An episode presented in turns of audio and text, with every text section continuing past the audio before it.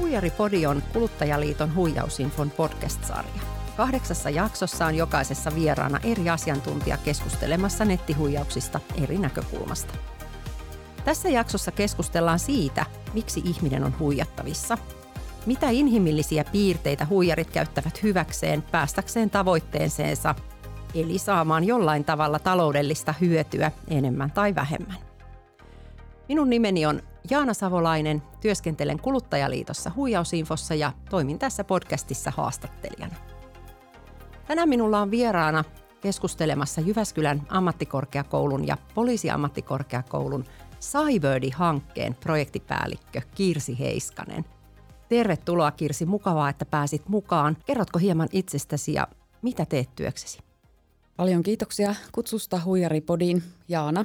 Oli kiva tulla tänne keskustelemaan tästä tärkeästä aiheesta kanssasi. Tosiaan olen Kirsi Heiskanen ja tulen Jyväskylän ammattikorkeakoulusta, jossa toimin tämän Cyberdi-nimisen projektin projektipäällikkönä.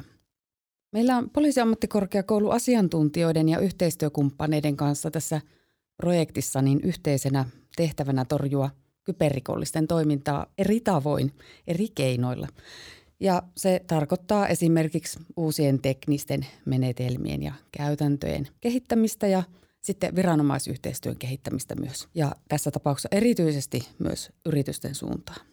Mutta tämän lisäksi niin me kasvatetaan kansalaisten tietoisuutta kyberrikollisuudesta. Tämä kyberrikollisuus eli digitaalisen maailman rikollisuushan koskettaa meitä ihan kaikkia ja olemme tavalla tai toisella – kytkettyinä verkkoon erilaisten laitteiden välityksellä tänä päivänä ja juuri siksi se tapahtuu. Ja se, miten me toimitaan tässä tietoisuuden kasvattamistyössä, niin me jaetaan kansankielistä ja ymmärrettävää materiaalia muun muassa meidän kotisivuilla, sitten näin yhteistyökumppaneiden avulla, somessa ja niin edelleen. Ja mun täytyy vielä tähän sanoa, että mulla on henkilökohtaisesti hirveän tärkeää, että mahdollisimman moni kansalainen tietäisi, miten digimaailman huijareilta ja rikollisilta voi suojautua, miten niiden yritykset voi tunnistaa. Ja kaikilla meillä on oikeus turvalliseen digielämään, ihan niin kuin turvalliseen elämään tässä fyysisessäkin maailmassa. Kiitos Kirsi, toi, toi pitää kyllä hyvin paikkansa ja en voi muuta kuin allekirjoittaa tämän, mitä sanoit. Lähes jokainen netin käyttäjä on varmasti törmännyt erilaisiin huijausyrityksiin viimeisten vuosien aikana ja nehän on vain jalostuneet ja jalostuneet niin kuin tässä on aiemminkin näissä meidän jaksoissa puhuttu eri asiantuntijoiden kanssa. Ja itsessä on ainakin vaikka minkälaisia sähköposteja, jotka on lähetetty huijaustarkoituksessa. Ja myös sosiaalisessa mediassa tulee jatkuvasti erilaisia huijausyrityksiä eteen erityisesti no Facebookissa ja Insta- Instagramissa, joita käytän – ja ne on myös mainoksen muotoon monta kertaa laitettu. Ne on tavattoman houkuttelevia ja hyvin tehtyjä ja, ja sellaisia kauniskuvaisia ja suomen kielikin on aika hyvää. Ja myös voi tulla hyvin houkuttelevia kaveripyyntöjä. Kyllä. Milloin Kirsi sinua on mahdollisesti viimeksi yritetty huijata ja miten?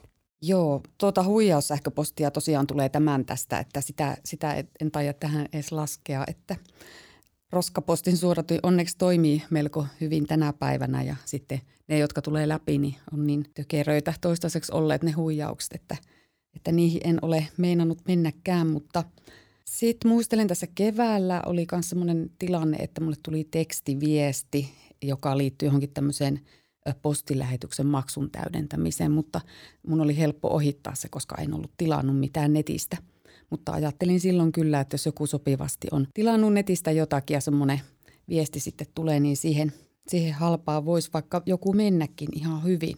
Mutta selkeästi oli siis huijausyritys. Ja sitten semmoinen ehkä aika tuorekin huijausyritys oli, kun edellisen kerran olin somessa tässä. Ja tuota, niin siellä tuli semmoinen houkutteleva mainos vastaan, missä oli oikein houkutteleva tarjous. Joo, houkuttelevia mainoksia ja tarjouksia, vaatetarjouksia on kyllä kyllä sadellut minullekin. Ja jännä on se, että niitä tulee niin henkilökohtaisen sähköpostiin kuin myös työsähköpostiin. Kyllä. Onko sulla minkälainen havainto?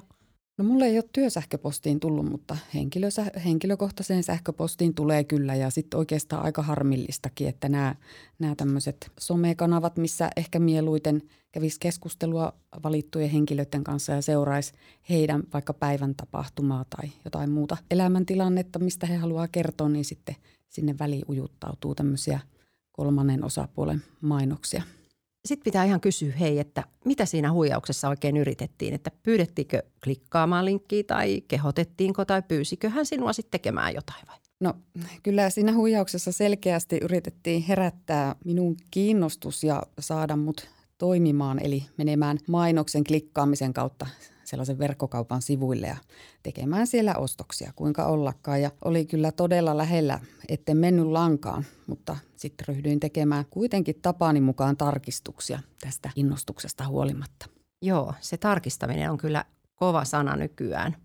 Nyt kun me ollaan tässä puhuttu huijausyrityksistä ja erilaisista toimintatavoista, miten nämä huijarit netissä toimii, niin – huijarithan osaa myös erittäin hienosti rakentaa ihmismieltä hyväksi käyttäen erilaisia viestejä esimerkiksi. Niin vetosiko huijari tässä sinun kohdallasi erityisesti johonkin? Ja mistä niin sanotussa ihmisen manipuloinnissa on kysymys, kun puhutaan näistä digihuijauksista? Joo, no tässä kyseessä huijauksessa tosiaan mun henkilökohtainen mielenkiinto herätettiin minuun sopivasti vetoavalla tuotteella ja kaiken lisäksi, että se näytti kivalta siinä mainoksessa, niin se vaikutti todella edulliselta, että, että mä ajattelin, että onko, onko nyt se hetki, että tuohon tarjoukseen kannattaa tarttua ja siitäkin syystä, että kuinka ollakaan, niin tuotteita ei ollut enää paljon jäljellä.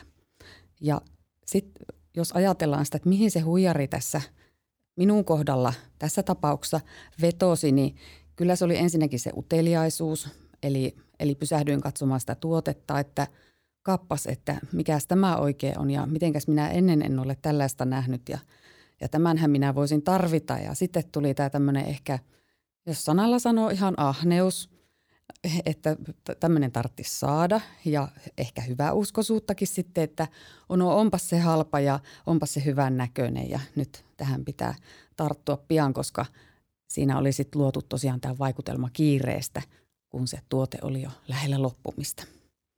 Aivan. Mä olen myös saanut tällaisia esimerkiksi vaatteita on, on myyty tuolla sosiaalisessa mediassa, tämmöinen ponnahdusikkuna ja kaikki nämä tällaiset samat elementit siinä sitten oli mukana, kun, kun ajattelin, se oli kauniisti hyvin tehty mainos, vakuuttava, hyvää suomen kieltä, Kyllä. halpa Joo. ja muutama tuote vaan enää olisi niin kuin siellä hyllyssä ja tosiaan sitten itsekin – äh, aika valppaana ihmisenä lähdin sitä asiaa tarkistamaan. Eli nämä, nämä asiat kannattaa huomioida, että se tarkistaminen on varmaan yksi sellainen ihan tärkein asia.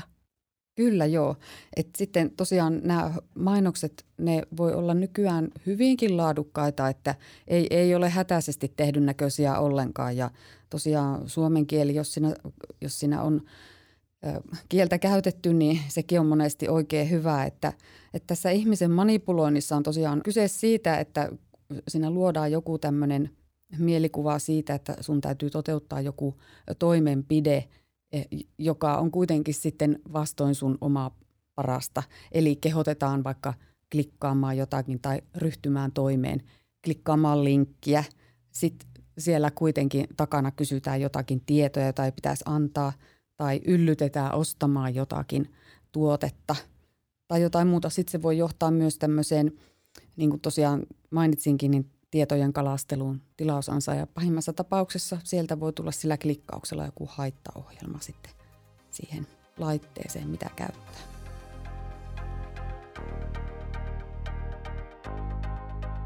Mikä meitä ihmisiä altistaa sortumaan huijareiden ansoihin? Siis minkälaiset inhimilliset piirteet auttaa huijareita onnistumaan näissä hyökkäyksissä?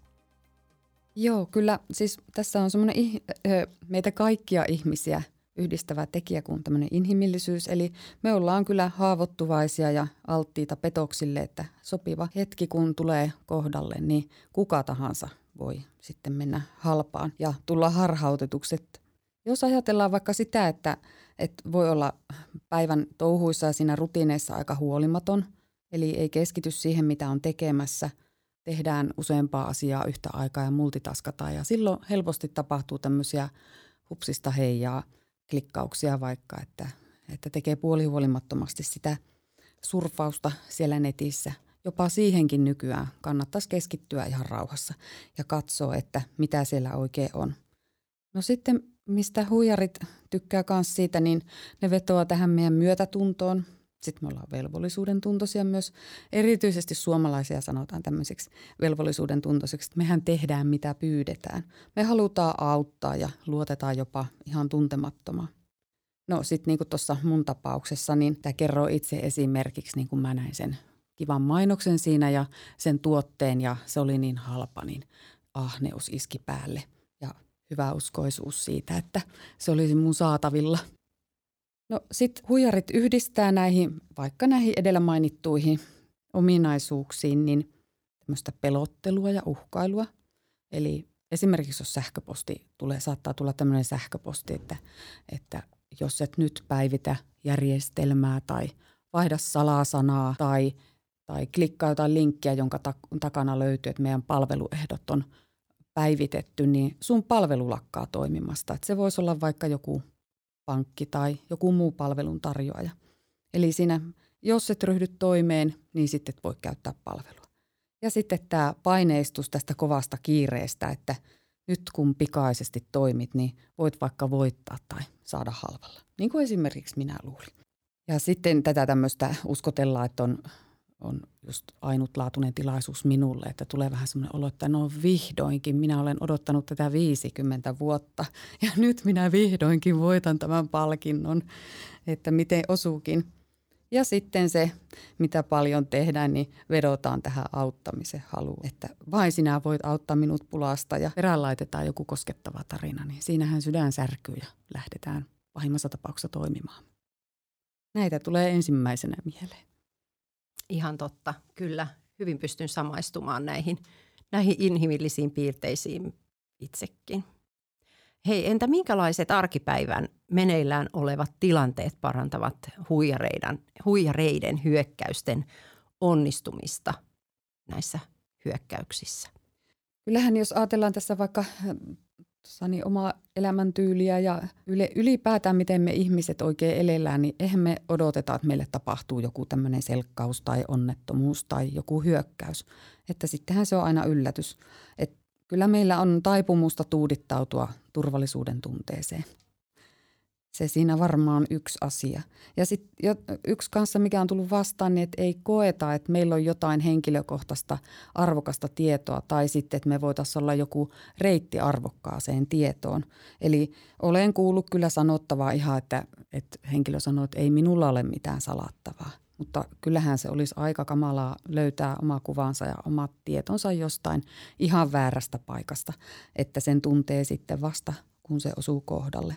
Sitten tämä rutiininomainen toiminta, just että voidaan siinä samalla tehdä jotain muuta asiaa ja, ja sitten rikolliset kyllä hyödyntää sitä, että ihminen on siellä suorittamassa jotain tehtävää ja sopivan hetken tulleen sitten onnistuvat sen takia.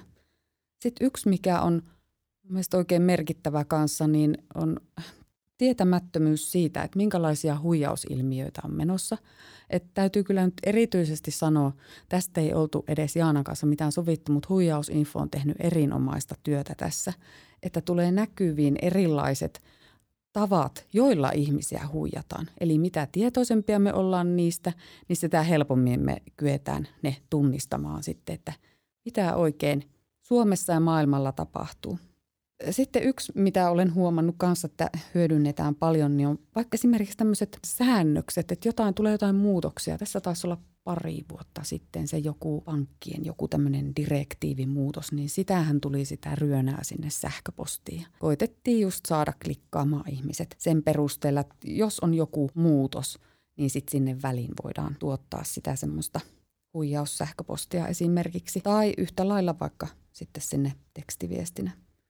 Ja sitten yksi, mikä on todella hankala ja ehkä johon liittyy varmaan aika usein myös vanhukset, niin on yksinäisyys. Eli ei voi kysyä keneltäkään neuvoa, että jos on semmoinen vaikka epäilyskin tai sitten joku tämmöinen pelko, niin, niin sä oot itseksesi sen asian kanssa.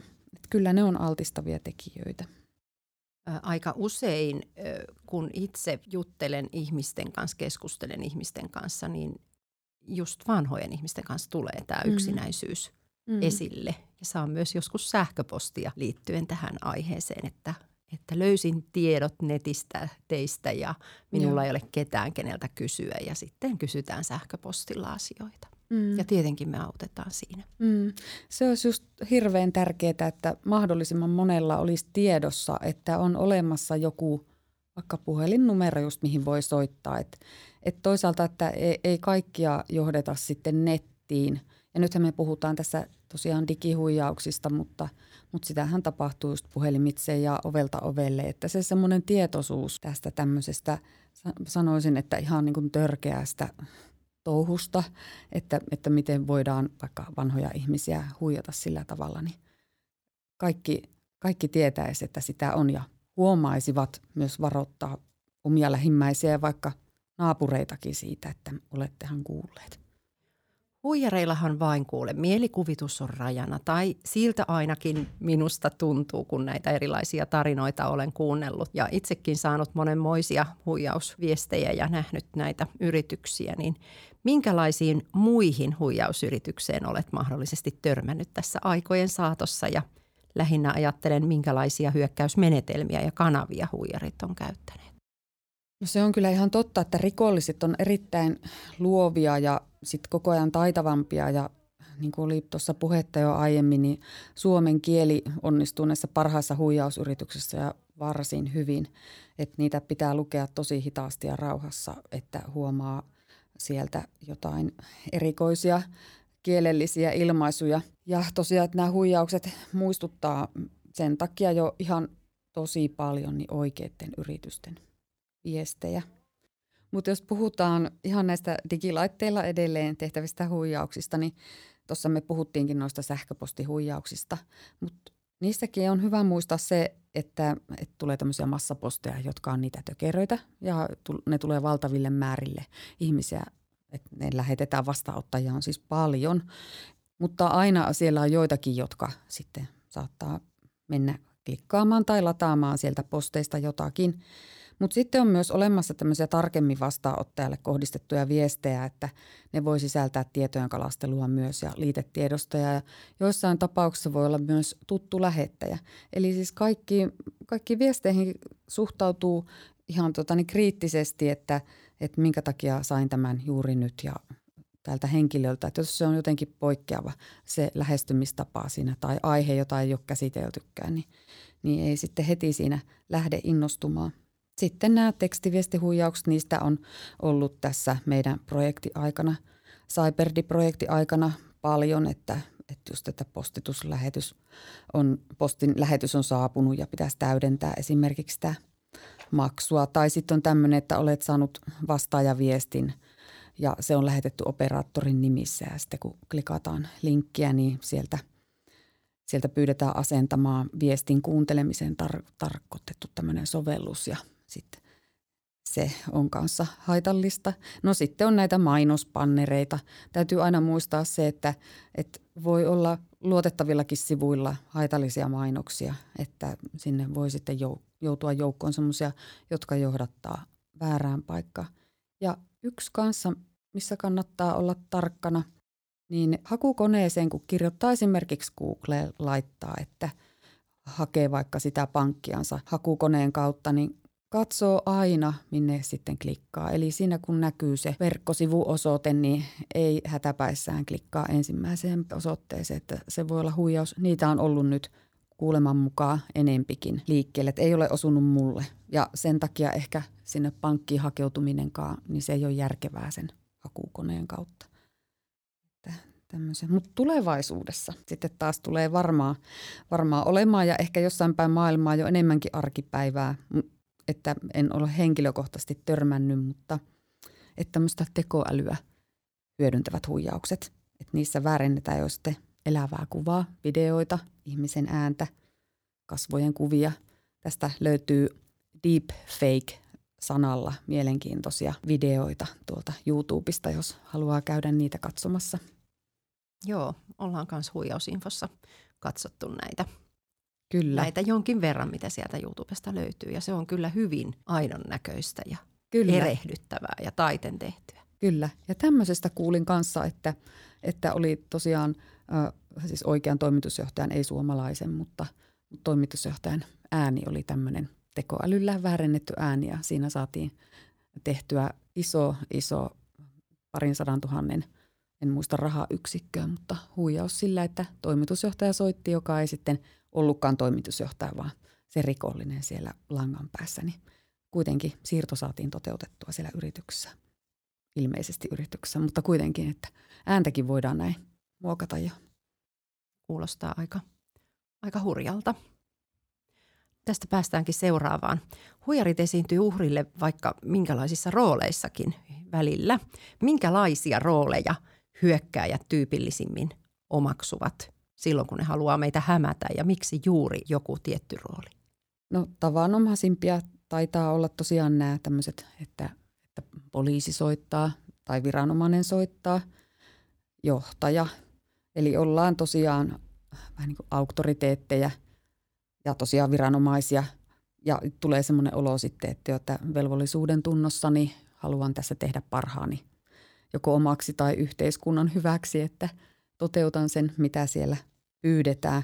Ja mä mietin sitä kyllä itse, että, että jos poliisi se ja se soittaa, niin jollakin saattaa jopa tulla semmoinen vähän niin kuin, olisiko, onko pelko oikea sana, mutta kuitenkin tämmöinen, että nyt mun täytyy toimia. Eli siinä sitten se tämmöinen järkevä ajattelu voi jäädä sen tunteen alle, että nyt mun pitää vastata tälle, että onhan se sentään viranomainen.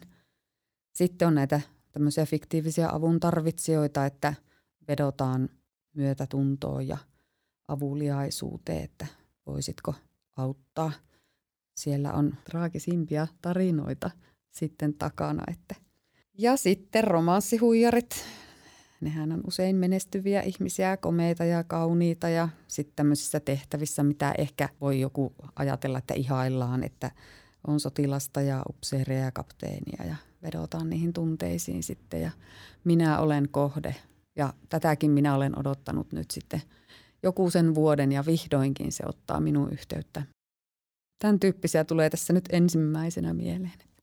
Niin te siellä Cyber-hankkeessa, kun me huijausinfossa tehdään monilla eri tavoilla tätä ennaltaehkäisevää työtä, tiedottamalla ja kertomalla muun muassa, miten digihuijauksen voi tunnistaa, niin kuinka näiltä viheliäisiltä huijauksilta voi nyt pyrkiä suojautumaan sinun mielestäsi, Kirsi? No siihen on kyllä loppujen lopuksi aika monta keinoa, että, että tietoa on valtavasti saatavilla ja oikeastaan voi sanoa jo kaikkien ulottuvillakin, että opettelee näiden erilaisten huijausten tunnusmerkkejä ja pysähtyy silloin, kun rupeaa tämmöinen sisäinen hälytyskello soimaan, niin hetkeksi tuntee äärelle. Sitten yksi kanssa on hyvä seurata – uutisia huijausilmiöistä, niissäkin nykyään kerrotaan aika kivasti sitten siitä, että mitä oikein menossa. Ja sitten keskustellaan niiden läheisten kanssa, että kuulitteko tästä, että tämän tyyppinen on meneillään, että huomaatte varoa. Ja sitten kun ollaan tuolla verkossa, mennään vaikka nettiin tietokoneella, niin katsotaan aina, että se palveluntarjoaja osoite on se oikea. Eli siellä lukee oikeasti sen pankin osoite minne on menossa. Ja tosiaan siihenkin liittyen vielä, että nekin niin ne huijaussivustot on taitavia nykyään, että pelkästään se ulkoasun perusteella ei pysty tekemään johtopäätöksiä. Ja muistaa sen, että en, ei ole kyllä tullut korviin, että joku palveluntarjoaja, kuten pankki tai verottaja tai poliisi tai joku muu ikinä milloinkaan pyytäisi mitään linkkejä klikkailemaan ja päivittelemään sieltä sitten käyttöehtoja tai antamaan tietoja, että kyllä ne on sitten aina siellä sen vahvan tunnistautumisen takana ja siellä niiden omissa palveluissa, että ei koskaan siinä minkään linkin takana. Ja itse on myös tässä oppinut ajan saatossa, että kyllä tämmöinen epäileväinen mielenlaatu on aika hyvä mielenlaatu siellä. Aina joka kerta, kun avaa sen tietokoneen ja, tai puhelimen ja ryhtyy selaamaan sitä – sähköpostia tai nettiä, että meidän täytyy muistaa se, että kun, kun me mennään sinne verkkoon, niin me todella ollaan verkossa. Me ei olla yksin sen laitteen äärellä, vaan siellä on valtavasti muita ihmisiä ja kaikilla ei ole hyvät ajatukset. Että onko tosiaan kaikki sitä, miltä se näyttää ja onko kaikki totta, mitä kirjoitetaan ja miten kirjoitetaan. Ja sitten tämmöisiäkin asioita vielä ehkä, että, että ne pyynnöt, mitä sulle esitetään siellä, niin onko ne niin kuin tarkoituksenmukaisia? Et miksi se on tehty just nyt sulle? Kuka sen tekee? Juuri nyt. Miksi? Ja tämmönen, siihen liittyenkin ehkä se semmoinen kiire ja sählääminen ja ne ei vaan ole hyviä, hyviä tota, niin, työvälineitä tuolla netissä, että kannattaa tosiaan kuunnella niitä sisäisiä varoituskelloja, että kiireessä ihminen ne helposti unohtaa. Että jos joku, tämä on monesti sanottu, että jos joku ihmetyttää tai vaikuttaa liian hyvältä ollakseen totta, niin todennäköisesti se on huolellisemman tarkistuksen paikka sitten. Tosi hyviä ohjeita tuolla turvalliseen netissä olemiseen tulee nyt kyllä roppakaupalla oikein hyvä.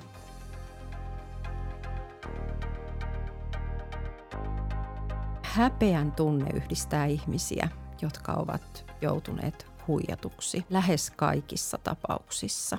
Muutamalla sanalla, mitä ajattelet häpeästä, josta aika usein puhutaan näiden huijausten yhteydessä?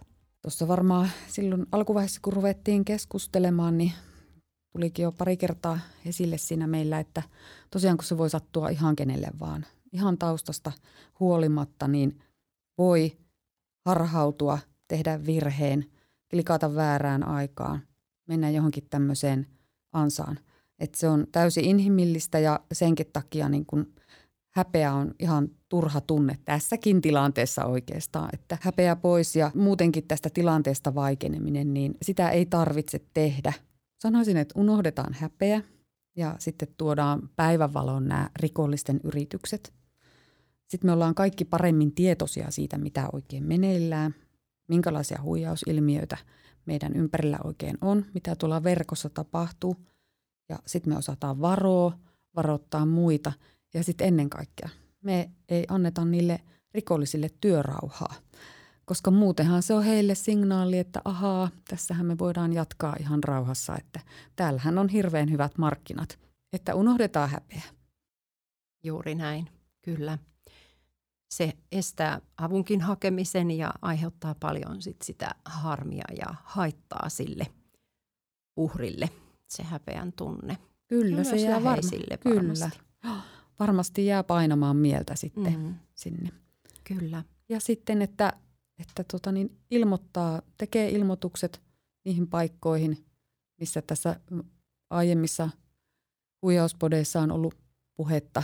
Ne kannattaakin sitten varmaan kuunnella myös tämän lisäksi, että ilmoittaa poliisille. Ja vaikka on toisinaan mediassa keskustelua siitä, että poliisilla on paljon siellä tutkittavaa ja selvitettävää ja suuret ruuhkat, niin se, että jättää ilmoittamatta, niin se ei ole myöskään mikään keino. Et silloin vääristyy tilastot ja nämä asiat ei tule poliisille tietoon. Ja sitten toisaalta niin saadaan resursseja kenties lisää sitten sinne tutkintaan, kun sinne tulee sitä lisää painetta. Joo, ja sinne kyllä sitä lisäresurssia poliisi tarvitsee. Hei, teillähän oli Cyberi-hankkeen sivuilla, teillä taisi olla joku blogikirjoitus aikaisemmin tuossa, kymmenen hyvää syytä, miksi kannattaa ilmoittaa poliisille. Kyllä, siellä on itse asiassa mm. 10 plus yksi hyvää syytä ilmoittaa no niin. poliisille. Niin siellä on kyllä ä, ä, poliisiammattikorkeakoulun tutkija Anna Leppänen kirjoittanut erittäin hyvän blogin. Ja se kannattaa katsoa, että se soveltuu yrityksille, mutta myös meille yksityishenkilöille sitten, että siinä on listaa, vaikuttavaa listaa siitä, että aina kannattaa ilmoittaa poliisille. Ja sitten toki kyberturvallisuuskeskuskin on semmoinen paikka, paikka, minne kannattaa tehdä näitä ilmoituksia. Tosiaan, että me saadaan näkyville se, mitä tapahtuu. Koska olen kuullut tämän työni aikana, että se on kuitenkin jäävuoren huippu vaan ne, mitä tulee käsittelyyn ja päivävaloa näistä digirikollisten tekemisistä. Kyllä, joo, se on ihan totta. Ja tietenkin, jos on rahaa menettänyt, niin se pankki on Kyllä. se yksi tärkeimmistä ja ehkä se ensimmäinen. Kyllä, että kyllä. sitten se rahan valuminen sinne huijareille Kyllä. pystytään estämään sieltä pankin toimesta. Joo, kyllä. Se on ehdottoman tärkeää kanssa. Ja huomasin itse tässä sitten äh, työn, työn ohessa, kun kaivannut itsekin paljon tietenkin tietoa ja koko ajan ajantasasta tietoa, niin tietosuojavaltuutetun toimiston sivuilla on hyviä ohjeita ja sitten tuota, no tosiaan sanoin sen kyberturvallisuuskeskuksen, siellä on yksityishenkilöillekin, vaikka se ehkä saatetaan mieltää, että, että siellä on yrityksille, mutta myös yksityishenkilöille ja sitten tuo rikosuhripäivystys. Siellä oli myös erittäin hyvää tietoa. Aika monesta paikasta onneksi löytyy sitä tietoa sitten, että miten, miten kannattaa toimia ja mihin kiinnittää huomiota. Kyllä. Eiköhän me yhdessä saada selätettyä nämä rikolliset, ainakin jossain määrin. Ja kasvatettua sitä ihmisten tietoisuutta, Kyllä. miten välttyä niiltä. Hei, lämmin kiitos Kirsi, että olit mukana meidän podcastissa. On ollut ilo keskustella sun kanssa näistä aiheista nyt tästä teidän näkökulmasta. Tehdään yhdessä ennaltaehkäisevää työtä ja pyritään parhaaseen tulokseen. Kiitos. Näin me tehdään. Kiitos. Kiitos kun sain tulla. Kiitos Kirsi.